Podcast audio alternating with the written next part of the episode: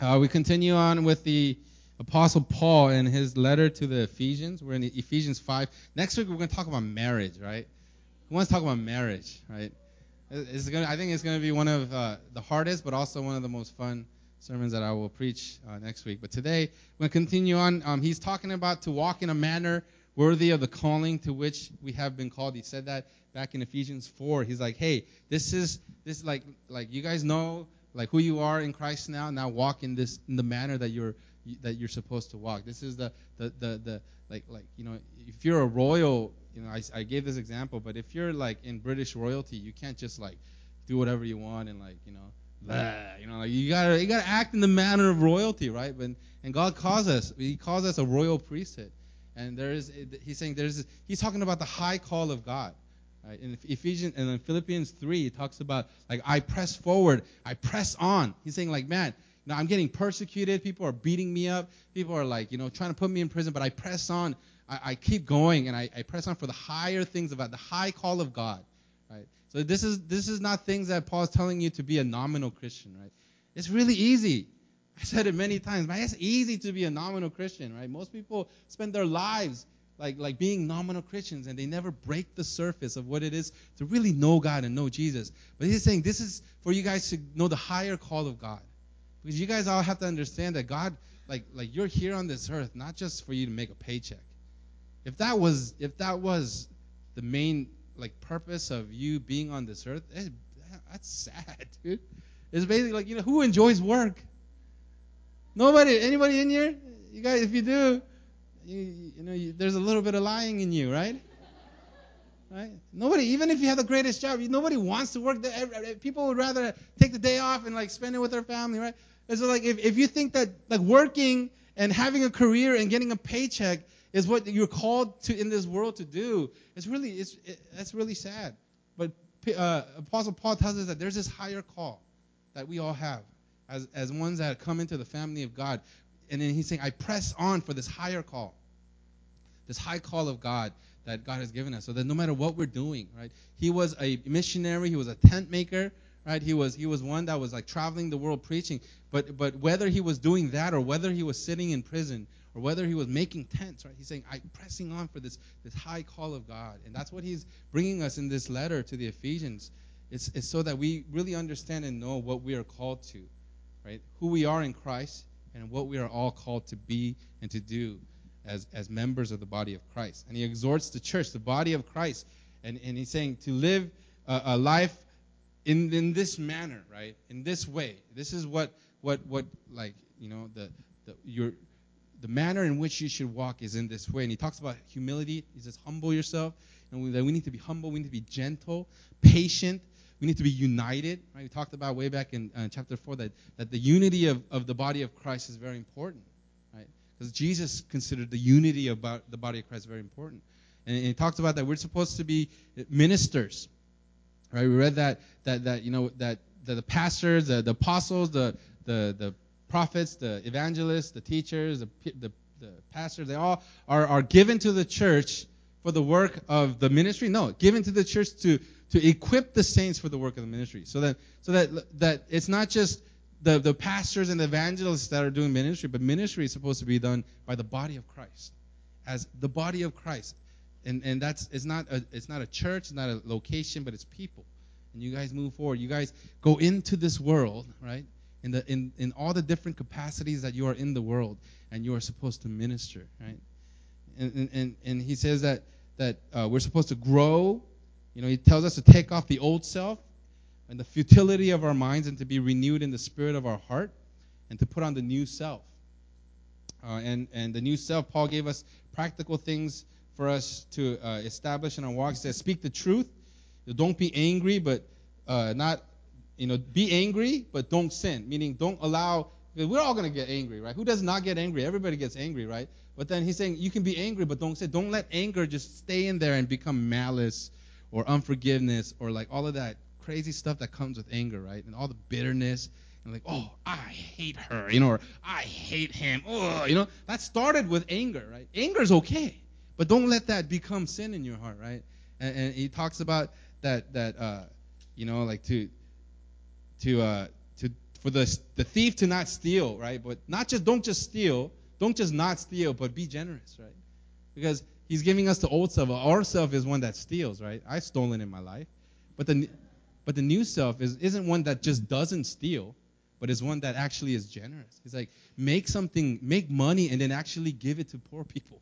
Like give it away. Like be generous with one another. That's the new self. And and we talked about how we're supposed to not tear down the body of Christ with our words, because our words are very powerful, but to build up the body of Christ and the way we talk and the way we relate with one another, to, to equip and, and to shepherd and to like to like speak life into people's hearts. And to not grieve the Holy Spirit, because we're able to grieve the Holy Spirit. Holy Spirit, if Holy Spirit is in you and you're doing something that's not like in line with the Holy Spirit, you grieve the Holy Spirit. Right? If Holy Spirit is in me and all of a sudden like something comes out on TV and I'm like, oh, and then I, you know, or like, you know, like I, I'm walking down the street and, and, and, and, you know, somebody, like there's a girl walking by and I'm like, oh, yeah. like, like Holy Spirit's like, well, I'll tell me like, no, don't do that, right? But then, but then, what if one day I, I like, I'm like with my friends or I'm with my wife and then all of a sudden I'm like, I start like getting all like ah, and I get angry or whatever, and I get and I start like you know saying all this this bad things to my wife, and then the Holy Spirit's like, oh, feel grieved, and we grieve the Holy Spirit, and when we grieve the Holy Spirit, it's not that the Holy Spirit's going to leave, but but we're not going to be able to communicate and hear from the Holy Spirit. Right? That's why unforgiveness is so important. I'm going to talk about it later. That is when unforgiveness is in, in our heart. It's really hard for us to hear the Holy Spirit.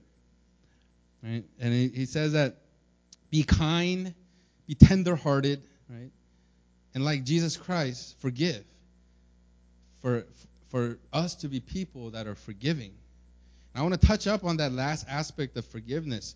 I preached on unforgiveness before, and it's one of those things that it's one of those sins that sins that we have in our hearts and we don't even know that it's there. It doesn't feel bad when when we have unforgiveness. Like when I lust, like it feels bad. I feel shame. Like when I like oh, I, when I do something that's very lustful, I'm like, oh, I feel dirty, right? Like well, or like when, when I when I'm angry or like like when I'm like bitter, when when I'm like uh, you know when I steal, like I, I even when I was all on drugs and I would steal, I feel bad, right? This is like, like this is, this is you just feel guilty, right? But then when you when you're like have unforgiveness in your heart, when you are you are angry and all of a sudden you let bitterness and this unforgiveness come into your heart, it doesn't feel bad. It actually feels you feel righteous. How many feel righteous when they're right? Right? Unforgiveness is I'm right and you're wrong, right? Blah, right? It, it, it, that's that's what it is, right? And so then unforgiveness actually feels very right inside of our hearts, but but it actually is something that Jesus continues to tell us not to do. It doesn't feel like sin. And so many of us we try to walk our walks with Jesus and, and trying not to do all of these sins that make us feel bad but many times when we have unforgiveness in our hearts, we don't even know that it's a sin, and it affects our relationship with Christ. It affects our relationship with the Holy Spirit. And the subject of forgiveness is very important to Jesus. He says so much so that Jesus says that if we don't forgive others, God's not going to forgive us. So much so that Jesus actually adds it to the prayer that he teaches us, right? When he taught us to pray, did he say, and you shall not lust after? No, he, what did he say? did he say, oh, make sure that you pray like this, Lord, please help me not to steal? You know what I mean? No, he said, Our Father who art in heaven, hallowed be thy name. Thy kingdom come, thy will be done on earth as it is heaven. Give us this day our daily bread, and forgive us our debts as we forgive our debtors. He added that into the prayer that he wanted his people to pray. That's very important because it's like it actually is keeping us separated in a sense of us really relating to God and relating to Jesus. You know, Mark 11 is an example where, you know, we read it in our Bible reading plan. Who read Mark 11? Raise your hand.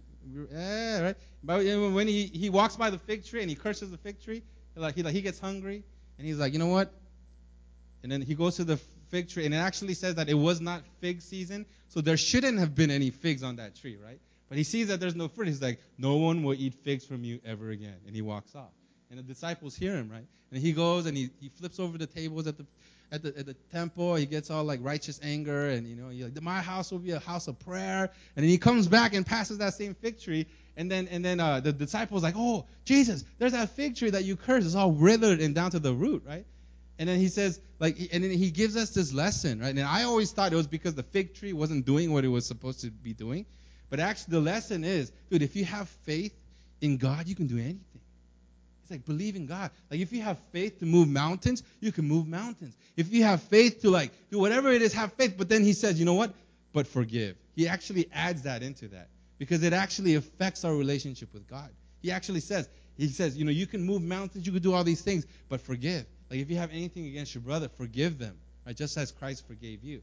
In the same way that if we want to move and, and be powerful and be anointed and do things for God and we want to like, you know, like bring about like revival and we still have unforgiveness in our heart, it actually is going to affect the anointing that is flowing from us. Right? It's very important because it doesn't feel like sin. And there's moments where Jesus will remind me, forgive your wife, and I'm like, ooh. Because for like for like for a day, I'm just like, she did that and she did it on purpose, you know? You know I mean? Like, but God's saying, forgive, forgive. Be a people that forgive. And know that forgive is not just to excuse. You know, we're not. I'm not saying that you're supposed to be a doormat and you just allow people to do all these bad things and you just continue to let them do it. Forgive is not to excuse, but it, it actually you have to set your boundaries and you got to speak the truth in love, right? Somebody's doing something that's wrong, you go and you work it out and you speak the truth in love. But at the end of the day, you have to forgive. You got to be able to let that go. Right? You set boundaries. You make confrontations. You say, "Hey, this is hurting me," but at the end of the day, you don't hold on to that bitterness. You let that go, right? It's a choice. And God wants his people to, to be quick to forgive. People that are not walking around with bitterness, holding on to hate, holding on to all the, the junk and the garbage that comes with, with, unforgiveness. And it keeps us being it keeps us from be, being close to Jesus. It keeps us from hearing God. He said if we don't forgive, God won't forgive us. Meaning he's there's like there's going to be something uh, like a separation, some kind of barrier that keeps us from being really close to God. Right? Now, now, if I'm a Christian and I don't forgive and all of a sudden I die, am I going to hell? No, right? But he's saying what he's saying there is it's not like our uh, uh, you know like like if, now if I'm one of those people that can never forgive anyone, I would really like like see if I'm really a Christian. You know those people that like they call themselves Christians, but then they can't really forgive anybody. You wrong them once, and they're just like bitter for the rest of their lives. I would actually really go in there and it's like, oh, is this person really saved? Because if you're really saved, you know the grace of Jesus Christ. If you really know the grace of Jesus Christ, you are able to forgive, right? So, so this isn't saying if you don't forgive, all right, and then and all of a sudden you die, you're going to go to hell. No, it's like if you don't forgive, there's actually a, there's a barrier between you and God, something that's actually keeping you from really being able to be close and intimate with your Savior. God is actually holding something against us when we don't forgive. And so he wants people to forgive. That's why he keeps on putting it. He teaches us in the way he prayed. Hey, like, you know, this is how you should pray. Your kingdom come, you will be done on earth as heaven. Give us their day bread and forgive us our debts as we have forgiven our debtors. You know what that the translation of it is like? It's not like like forgive us our debts and help me to forgive. He says, forgive us our debts as we have already forgiven our debtors. That's what it's saying. Right? When Jesus said that, it's like, forgive us our sins as we have already forgiven the sins of those that sin against us. So that forgiveness is very important. Right? I didn't want to just gloss over it because last week I was pressed for time. I feel like I'm always like playing catch up. But I was kind of pressed for time and I couldn't really go into it. But forgiveness is very unforgiveness is very important. Unforgiveness is not a word, by the way, right? It's not really a word in the in, in the dictionary. Unforgivingness is, right?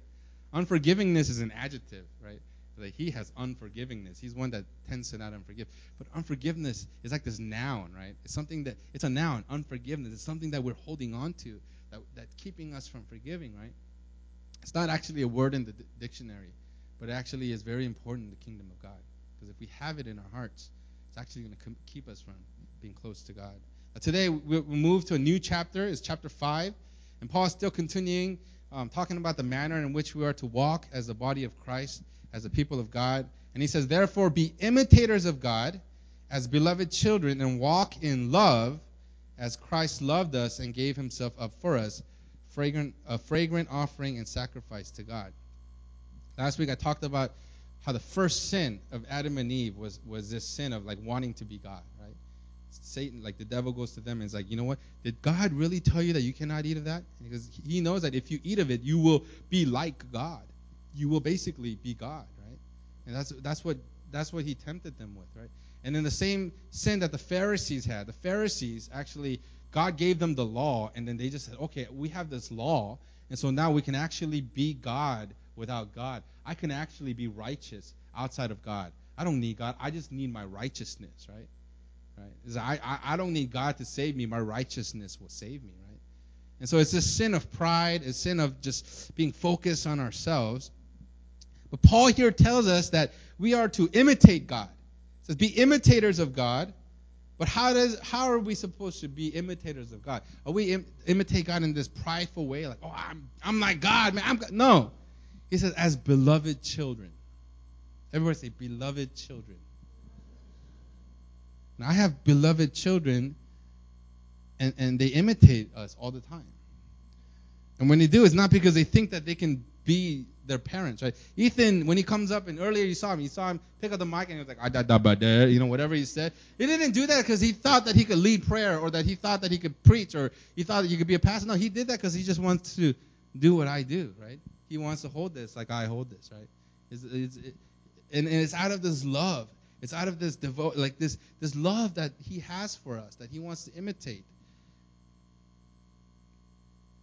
That word is called teknon in the Greek, and it, it's actually referring just to children.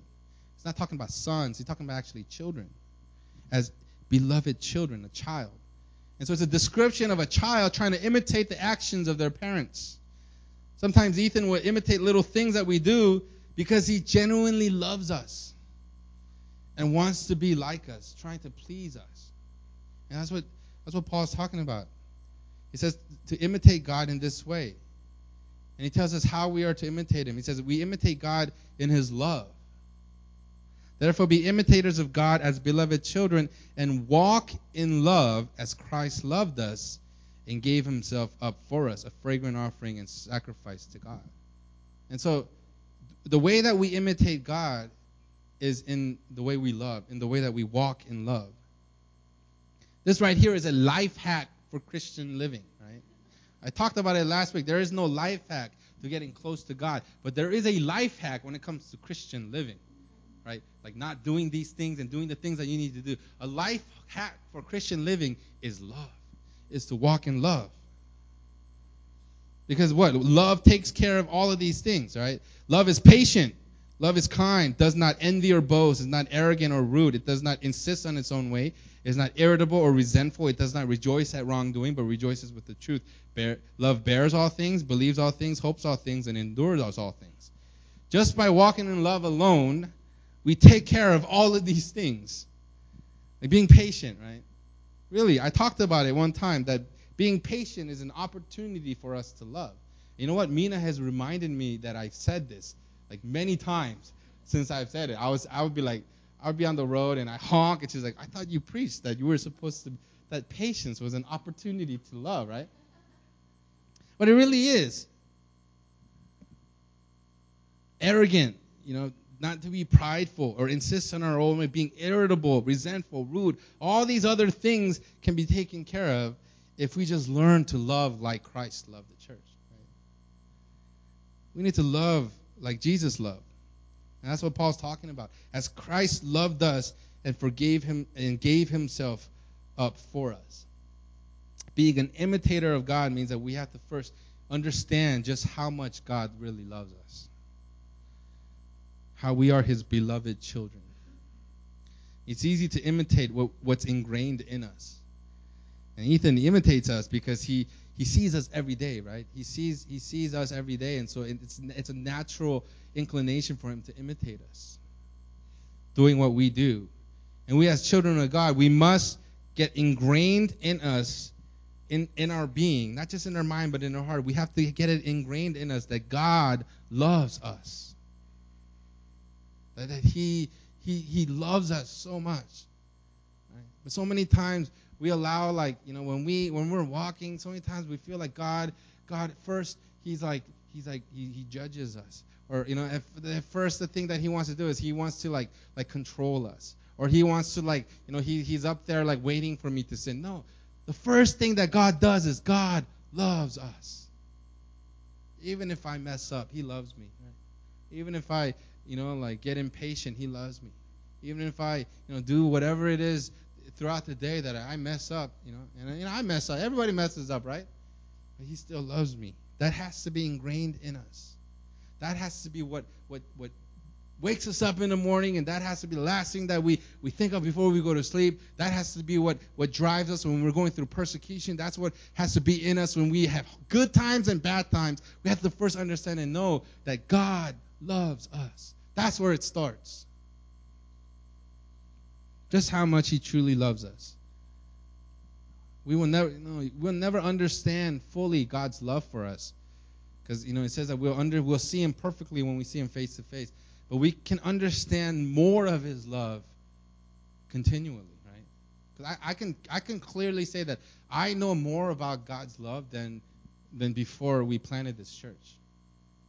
It's just from me just experiencing the amazing way that god has showed me his love and blessed me through ministry through out of ministry giving me children right you know like have pretty girl like want like marry me and you know these like so many things. Like even even when I feel like crap, and even though when I have sinned, and I'm just like ah, then God comes in His way into my heart through the power of the Holy Spirit, and He's like, you know what?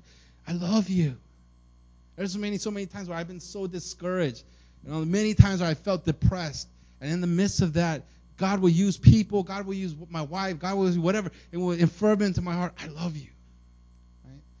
And, and we're able to know and understand God's love more and more every day as we're in His Word, as we draw closer to Him in His presence, as we worship Him, as we pray to Him, and as He answers prayers, and as He hears us, and as we hear Him, we're able to understand more about His love. So the first thing is we are to be imitators of God by walking in love. Everybody say walking walking in love. We are to walk in love. And the way we deal with one another is love what is leading us. You know, a lot of times we ask ourselves, do I love everyone, right? Who, who asks that? Sometimes you feel like, you know, it's like, do I love everyone? Do I love everyone? And it's hard to answer that because we might not have the emotional feelings of love for everyone. Some people are harder to love. Some people are just really hard to love, right? Can I get amen, right? Anyone in here is just like, man, you are hard to love, right? So the question shouldn't be, do I love everyone? But it should be, am I walking in love? Right? Because if I ask myself, do I love everyone? A lot of times I feel like, I feel very guilty. I'm like, no. I don't have these love feelings for this person, right? But it says you have to ask yourself, am I walking in love? Are the actions of my life being led from a place of love, or is it coming from a place of my flesh? It's action. Am I walking in love? Are my actions coming from a place of love? And is this love that I'm trying to imitate coming from a place of me understanding just how much God loves me? Is the source of my love myself, or is the source of my love the love of God that's in me? Because I may not feel all of the tinglies in my heart towards people, but if I'm actually walking in love, if if I'm doing things, if I've established things in my life where I'm walking in love, then, then I can clear, with a clear conscience, I, I can say like, I'm being led by love. This motivation. Out of the overflow of God's love for us, we are to imitate God and love God and love people. That's the number one commandment, right? Love God, all your heart, mind, and soul, and love people.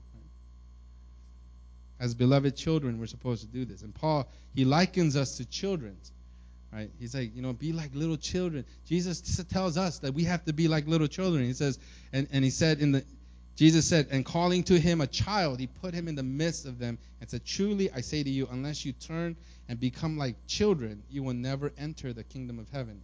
Whoever humbles himself like this child is the greatest in the kingdom of heaven. It's Matthew. It's childlike faith? When you when you when you don't have any of the pretenses. You don't have any of that. I'm this and I'm that. You just it's childlike faith. Like, oh, God loves me. God loves me so much. And it's from that place of childlike faith. It helps us understand God's love, and it produces in us love that is pure. And the motive of that is, is pure, coming from God's love in us. And then Paul adds to walking in love, he adds purity. He talks about pure living. Says, Therefore, be imitators of God as beloved children, walk in love as Christ loved us and gave himself up for us, a fragrant offering and sacrifice to God. But sexual immorality and all impurity or covetousness must not even be named among you, as is proper among saints. Let there be no filthiness, nor foolish talk, nor crude joking, which are out of place, but instead let there be thanksgiving. For you may be sure of this, that everyone who is sexually immoral, impure, or who is covetous, that is, an idolater, has no inheritance in the kingdom of God. Let no one deceive you with empty words. For because of these things, the wrath of God comes upon the sons of disobedience. And says later, in a few verses, it says later, try to discern what is pleasing to the Lord. The Apostle Paul, he, he's doing it again. He gives us the spiritual truth, right? The spiritual truth. And then he, he gives us all of these practical things that should come from this spiritual truth. Paul is a very practical man. Who likes practicality here, right? right? He's pragmatic. And the Christian faith is one that is actually very practical. Spiritual truth produces spiritual fruit, but those spiritual fruit aren't necessarily these like enigmatic, like like metaphysical changes that come upon our uh, on who we are. It's actually practical ways that we just live our lives. Practical changes in how we live, practical changes in how we love and deal with one another. And Paul tells us that walking in love, that's the spiritual truth. Us walking in love comes with us living our lives differently, practically differently from, from the world.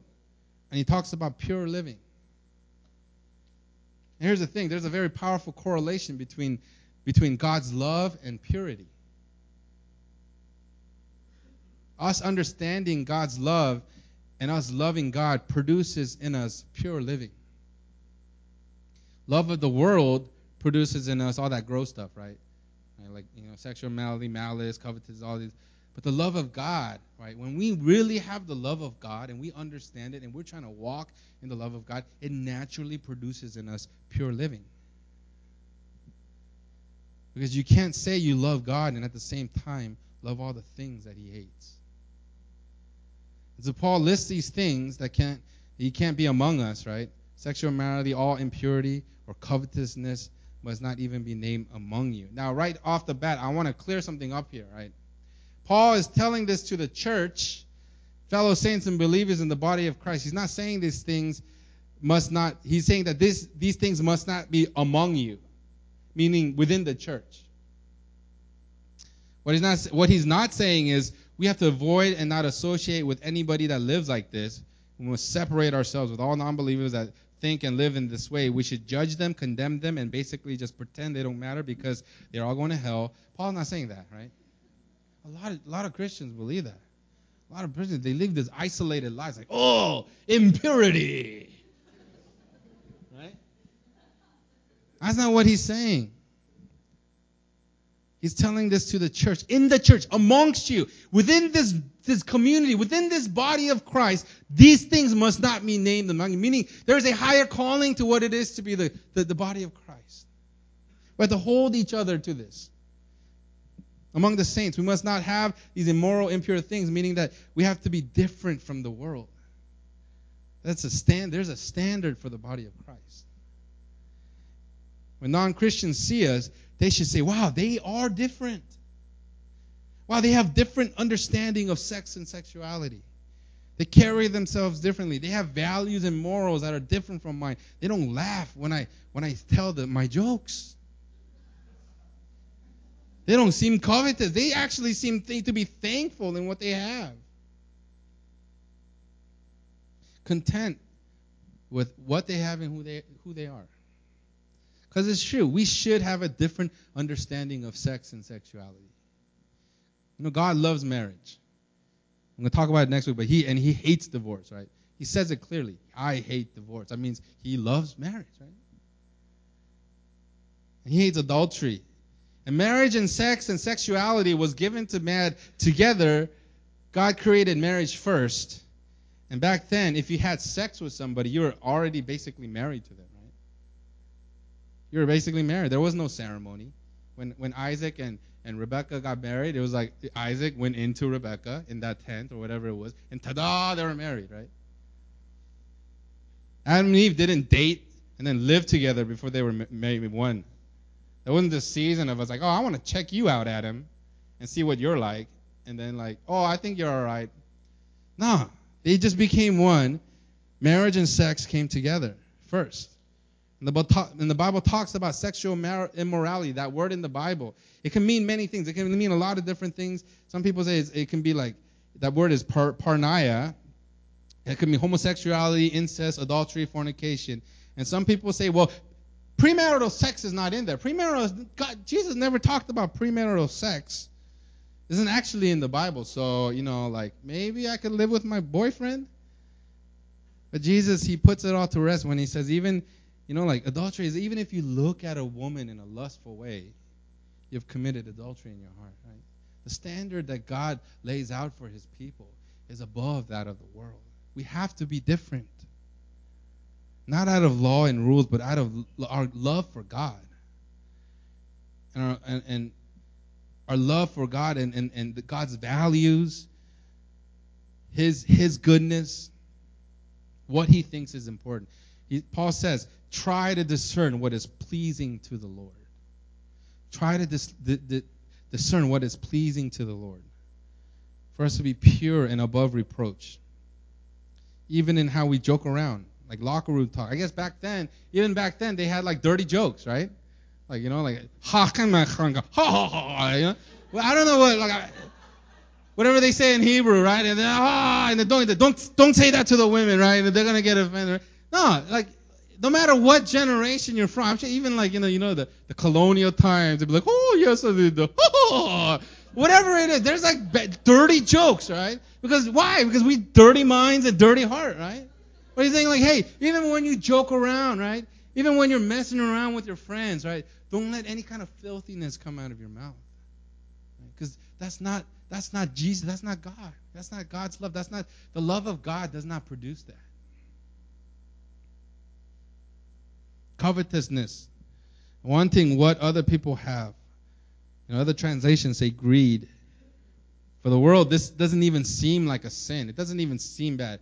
Actually, greed is actually like, like me, like I want to, I want to be the best. I want to get the most money. That actually is commended in the in, in the world. But God says it's bad. We should not be envious of what other people have, but be thankful with what we do have and seek God for what He has in store for us. We are called to be different. Covetous people follow not God, but what they covet. That's why it says covetous person is actually an idolater. Right? Not because that like they they covet like you know this idol. No, it's because whatever they're coveting stops being what God wants for them, but actually it becomes like this idol that they go after. And they end up making decisions in their lives that are not actually from God, but from what what what is the desires and like the, the, the things that in their heart that's outside of the, the boundaries of God. Can't be greedy, we can't be covetous. I mean, it doesn't mean that we can't have money, but how we view our money and how we view our possessions is very is, has to be very different than that of the world.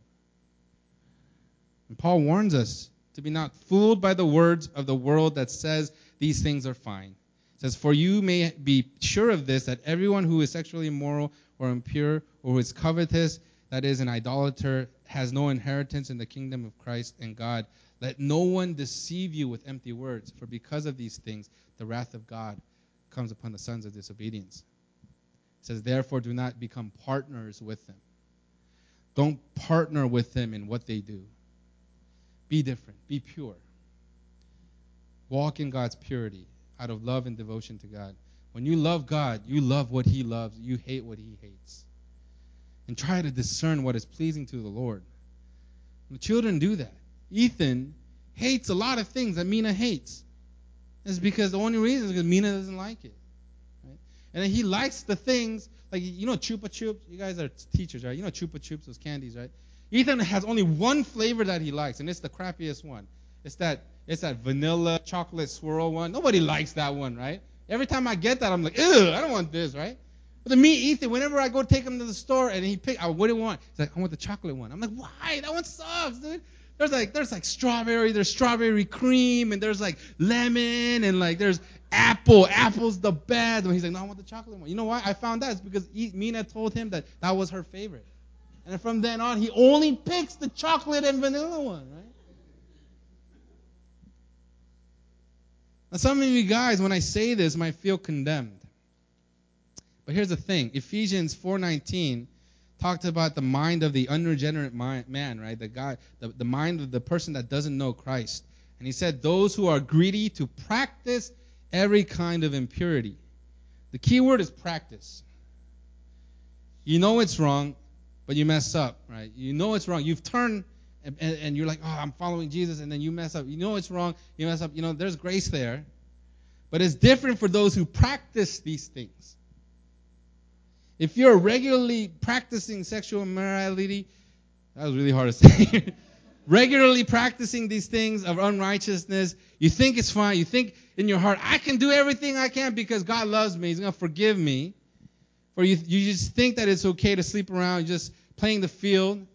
You think it's okay to get drunk, and you say whatever, you know, you say whatever you want. You talk about all the kind of filthy things. It's okay to be covetous. It's okay for me to go after the things in the world that, like, no, I really want to be idolatrous, be greedy, put money before God.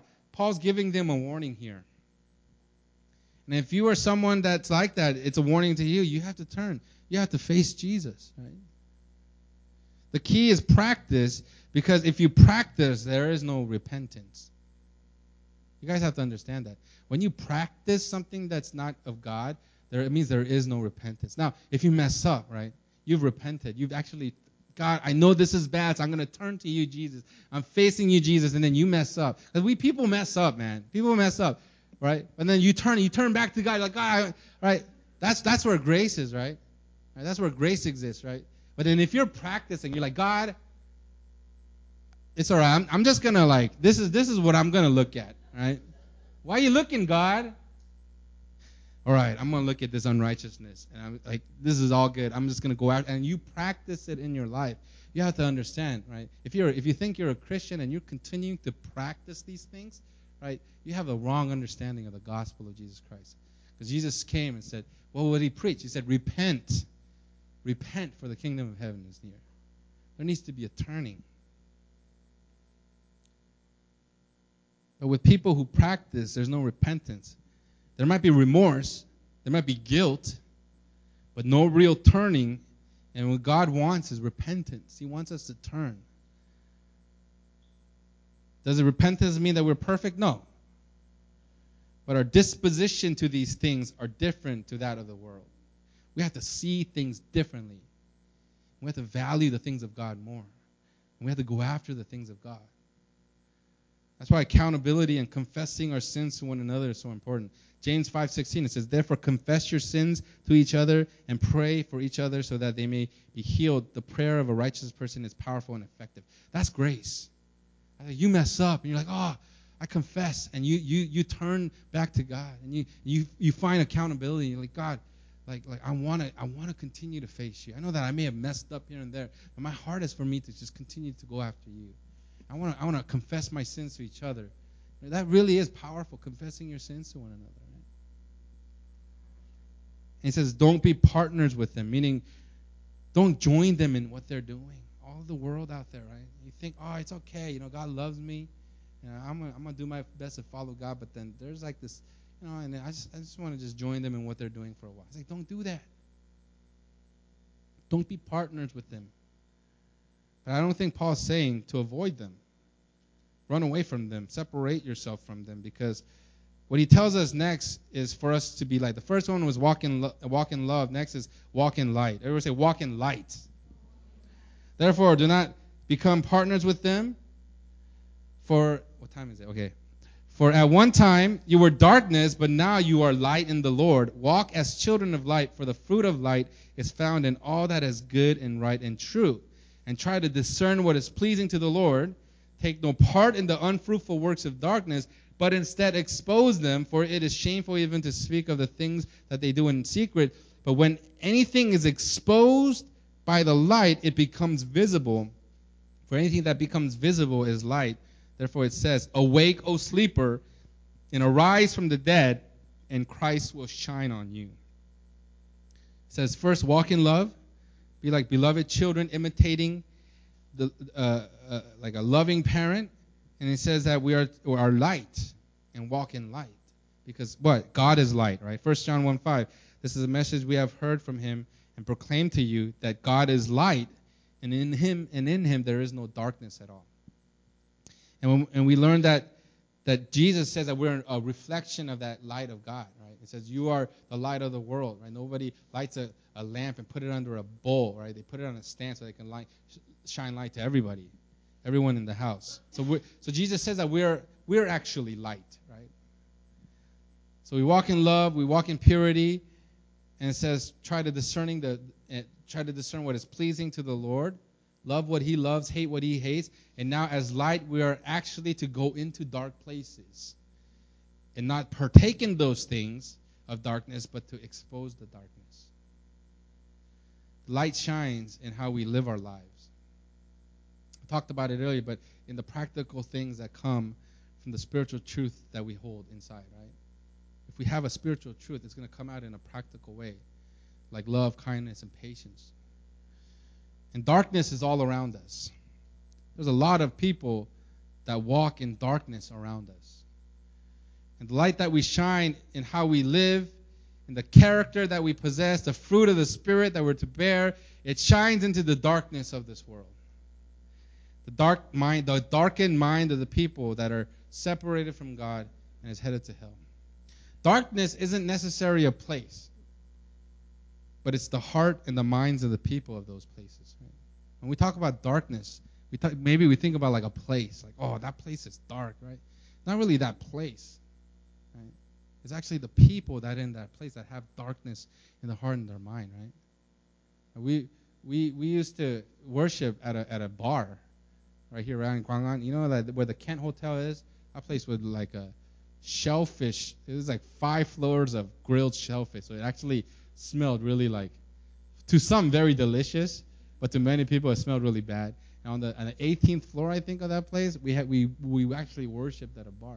And that bar, like like although it was a bar, right? We weren't like, oh, that place is dark. No, because it, darkness isn't isn't necessarily a place. It's in the hearts and minds of the people. We used to worship in Itaewon at a at a bar. It was King Bar, remember?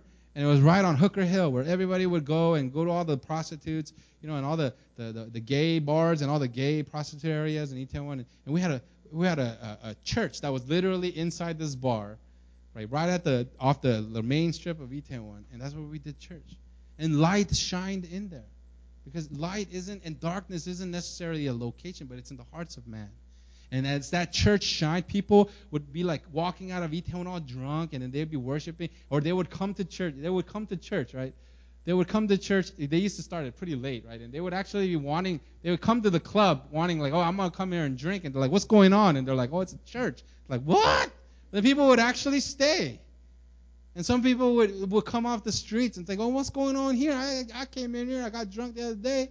What's going on here, right? Because it, like we're supposed to shine light, right? Light comes from the way we live our lives, and it shines not into places, but it actually shines into people. It's relationship, right? And you can't have that shining into the light without relationship. Right? You have to have relationship into the dark places. That means we have to connect with people that are walking in darkness, that have their minds darkened with the things of the world. And we set an example with our lives, and we speak the truth in love. We shine our light into the darkness and we cry out to them, Awake, O sleeper, and arise from the dead, and Christ will shine on you. Do you guys get what he's saying? He's saying, you, you, you live this life, don't conform to the world, but be transformed by the renewing of your mind, and then and start living this pure life, and then actually go and you're going to start to shine your light into darkness in, in the way you live, and you cry to them, Awake, O sleeper, awake from sleep. Repent.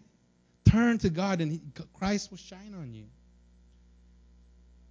Some people take the words of Paul here and they think that We can't have anything to do with the people that in that are walking in unrighteousness. Stay away from them. You know, separate ourselves from them. But what what Paul is saying is, don't be like them. Don't let them be numbered amongst you, right? As in, don't let don't let like not like these people that are walking in this way think that it's perfectly fine for them to do this while they're actually being a part of the body of Christ, right? But then we're also called to go out and shine God's light into the darkness. Wake up those that are in darkness and help them to see the light. Expose the darkness in the hearts of people. Now, how do we do this? Do we do this with judgment? You're a sinner. Repent. Well, some people do that, right? It's actually actually works sometimes. But what have we been learning from the beginning? Walk in what? Love. Walk in love. As we walk in love and we start walking in this pure life and we start having like like character and like you know like like truth in the way that we live our lives and people see us, they're gonna be like, wow, something is different about them. Their darkness is gonna be like start to get exposed by the light that you shine from the life that you live and then they're to be actually attracted to you. Mina used to go like she used to be a clubber, like uh, you know, go to clubs all the time, and she would do the body wave, you know. She'd tell me like all the clubs that she went to and all that stuff. We'd pass by somewhere, like, oh, I went there before. I'm like, that's great, right? And then she repented and she turned and she she came back to the Lord and then she she was all like she was doing all good, right? And then she would be invited by her friends, that she her coworkers. They would have a birthday party at like a club, and then she would go to these birthday parties, all prayed up, right? She'd be like, Lord, protect us, and you know, her and Lisa, uh, our sister Lisa, would like get prayed up and get all like anointed, and then she would like, oh Lord, help us to resist the devil and all this stuff, right? And she would get prayed up, and then she would go to these bars, and then the guys would automatically be just drawn to them. It's not because they're all so pretty and you know whatever. Although my wife is very pretty, it's not. It's because they were they were attracted to the light. And Mina would say, you know what? You're actually not attracted to me. You're actually attracted to the anointing of the Holy Spirit. Christ is in me, and actually you're you're you're drawn to that, right? They'd be like wanting to ask her out, and she'd be like, no, you know. But then, but it, the the darkness actually, if we're actually shining true light, darkness is attracted to it. You guys, do you understand that? If you're actually, if the light that you're really shining is really good, right? if there's truth in you, and, and people that are all like whatever, they're to look at that and they'd be like, wow, something is different. Something is different. I need some of that. Right? Awake, O sleeper, arise from the dead, and Christ will shine on you. Show them the light and cry out to them to wake up. Out of love and devotion to God, live right, imitate God in His love and holiness. Don't like, be like the world, but know that you are a light called to shine God's light into the darkness and wake up those that are living in darkness. Help them to see the light. Expose the darkness in the hearts of the people. And you start with that place of love. Walk in love. And the third thing that he calls us to walk in is walk in wisdom. And I'll close this real quickly. It says, Look carefully then how you walk, not as not as unwise, but as wise making the best use of the time because the days are evil. Therefore, do not be foolish, but understand what the will of the Lord is. Paul tells us to be careful in how we walk because be careful in how we live our lives and for us to walk in wisdom because it's, it's really easy for us to actually like walk and actually really easy for us to start following the ways of the world. Because it's all around us. The ways of the world is all around us. And says you know what? Be, be, be, be wise, don't be unwise. Hold on to wisdom in you because you know what? It's actually really easy for you to actually start walking the patterns of this world. So be on guard, be alert. Take, for instance, covetousness. But whatever it might be, if you allow it to take root in your heart, it's not just wanting something else, something that someone else has, but it's wanting something so much that we are willing to go off on our own and, and get it it's not being thankful for what God has given us, but it's saying, God, you didn't give this to me, so now I'm going to go out of the boundary that you have set. I'm going to go and I'm going to go get this for myself. That's covetousness.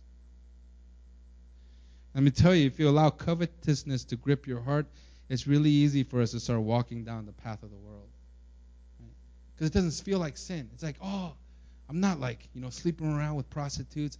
I'm not like going to the club and like, you know, hooking up with all these guys. I'm not doing all of these bad things, right? But then, Lord, dude, that like like you know that that what that life that that guy's living looks really cool, man. I want to go after that. I want to I want to be like that. I want to be like him. And when you start to say like I want to be like him, and you you're basically saying I don't want to be like God. I want to be like the world. I want to like go after the things of this world. And it's really easy to follow down that path. It's really easy. That's why we have to be on guard and we have to be wise and not unwise. Look carefully then how you walk, not as unwise, but as wise, making the best use of your time because the days are evil. He says this thing about the days being evil because probably Paul and the Christians and even the Ephesians that he's writing this letter to were probably getting per- persecuted. That's what I think, right? They're getting persecuted. These days are hard and difficult. These days are evil. Because they did really horrible things to Christians back then, right, when they persecuted them. But, but I believe that today, the world that we live in, we do live in an evil age. I said it last week. The world's sentiment is turning more and more against God, and more, and the worldliness has actually become, starting to be like the new normal, right? There are greater distractions, more sensual and wicked things to pull us away from the path of God. And our time in this world is short. It's like in a blink of an eye. I, am 42 years old. I feel like I got here. It's just like, ah, oh, 42, you know? We have to be wise in the way we live our lives. And, and Paul gives us the key. He says, Paul, he tells us to understand what the will of the Lord is for us. Wisdom isn't just brilliant ideas that we come up with. Like, oh, yeah, that's what we pray for us. It isn't all of these things that we come up with on our own, thinking that they're these, these great ideas for us to live in this way and that way. No. Wisdom is figuring out what is the will of God is for our lives. That is true wisdom. It says, figure out, discern what is the will of God for your life. In order for us to discern right, we have to be near God. We have to draw close to Him, be, be in His presence, in community. We have to seek godly counsel with a true desire to seek the wisdom of God and not our own understanding or the understanding of the world. And it tells us do not get drunk because that's not wise. No one has, no wisdom has come from drunkenness, right? Seriously, I used to do, I used to get drunk and I used to do the stupidest things, like like one. I used to I used to drink a lot when I was young, right? And one time I got so drunk I, I, was, I used to get blackout drunk where I don't remember what happened. And then the next day I would like hear from my friends. It was like listening to an audio book of all the stupid things that I'd done, right? It was like be like you did this. I was like, what? You did that. And one time I, I woke up. I was in my college dorm room, right? And I woke up and, and I, I had on my clothes, but I didn't have my underwear on. And I freaked out. I was like, what the heck happened? I, I started calling all my friends. I was like, what happened? I don't remember anything that happened last night. And in my head, all of these like crazy things are going through my head. I'm like, what happened? And then they basically told me that I wanted to go swimming. So I jumped in the fountain. But I didn't want to get my clothes wet. So I took off my clothes, jumped in my underwear. And after I went swimming, I threw my underwear away, put on my clothes, and came back. Right? This stupid stuff, right? There's no wisdom in drunkenness. Like one time, I, I was like, I, I was so drunk, and this is the reason why this girl broke up with me. The whole time I was telling her how amazing this one other girl was. So I was like, dude, I woke up and I was like, why, why is, why is my girlfriend at the time her name was Janet? I was like, why, why is she so mad at me? They're like, you didn't, you don't remember? I went on and on for about three hours about how great my friend's girlfriend was, right? It's stupid. There's no wisdom, right? And Paul's saying, like, don't get drunk, right? And you know what? This isn't actually this is a warning that's going to be around for the rest of generation until Jesus comes back, right? Because alcohol and drunkenness will always be around. Drunkenness was around back then, and drunkenness will be around now, right? And he's saying, don't get drunk, because no wisdom comes from you getting drunk, right? But then this is the old self, right? Old self getting drunk. There's nothing good coming out of this. But he says, he says what? The new self is what? But be filled with the Holy Spirit. You see that? It says, don't get drunk for that is debauchery. It leads to debauchery, but be filled with the Spirit of God. Be filled with the Holy Spirit. Holy Spirit is in you, and He's continually leading you in the ways of the Lord. And as you obey daily, every day, in the little things and in the big, big things, we allow Him to lead us in through His Word and through our actions, and we allow Him to take take the wheel and just really start to like like affect the way we live our lives. We're going to get filled with the Holy Spirit. And let me tell you, when you get filled with the Holy Spirit, you hear from the Lord, and you're able to hear and discern the things that God wants for your life. That's wisdom. Wisdom isn't being smart. Wisdom isn't like knowing what to do. Like like you know like wisdom isn't like when a car breaks down and you could change the tire or like wisdom is understanding God's will for your life, what He wants you to do, figuring it out by the power of the Holy Spirit in us, being filled with the Spirit of God. Spirit of God is so at work in us that we're actually filled with the Spirit, and we just want what God wants for us so much that all of a sudden we're like, oh, God wants me to do this. God wants me to live this way. That's the wisdom of God. And he's saying, don't be unwise, be wise. Discern what is in what is the will of God for your life. So it's first walk in love, and the second was what? Walk in light. Third was walk in wisdom. And last one, I'm going to close with this. It says walk in worship, addressing one another in psalms and hymns and spiritual songs, singing and making melody to the Lord with his with your heart, giving thanks always and for everything to God the Father in the name of our Lord Jesus Christ, submitting to one another out of reverence to Christ. We walk in worship. When we start walking the way that Paul lays out for us, he's saying, when you walk in love, when you start walking in the light, when you start to, to walk in the ways of God and you start to really seek wisdom, you seek the, the will of God for your life more than anything else in, in your life. And all, when you start to live this way, you start to live a life of worship. It says, walk, addressing one another in psalms and hymns. I used to thought that was weird. weird. I thought like when like Andreas comes in, I'd be like, "Hello, my Lord Jesus." And I don't know, like, like I always thought that like when I read this, like we're supposed to be like, but it actually is like when the, the, the what flows from your heart, even when you're dealing with one another, should be a worship unto the Lord. When, when you when you when you're talking with your friends, when you're talking with your with your with your coworkers, when you're talking with your boss, what do you address them with with hymns and, and singing like the, the the the melody of God flows out of you in worship, not just in what you sing, but actually in the way that you live your life. It's a worship unto the Lord. You praise Him. And that comes from being thankful to God, living a life of thanksgiving. That's why I, I, believe that Paul really lays out covetousness. He brings that up because covetousness is the opposite of thanksgiving, is covetousness. And when you have covetousness in your heart, you're actually not able to be thankful. But you know what? One of the main things about the kingdom of God and how it advances is through thankfulness. Thankfulness establishes true spiritual things into your life. And we're supposed to live this, this life of worship as we love, as we receive God's love. We're, we're filled with His love, and we start to really walk in love. And as we walk in love, we live a life that's pure and righteous. We live a life that's like that, that God will say, you know what, that pleases me. The life that you're living actually really pleases me, right? And as you please the Lord in this way, you go into the dark areas and, and, and you start to really shine that light into the darkness. And you speak the truth in love and you, you transform darkness into light. And, and you continue to live a life of wisdom where you, you're like, God, I want to, I want whatever you want for my life to be what I, what I live. And you discern the will of God for your life. You start to walk in true wisdom. And out of that flows true worship worship. And worship is basically thankfulness. You're like, God, thank you. Thank you that you are God and you are for me and not against me.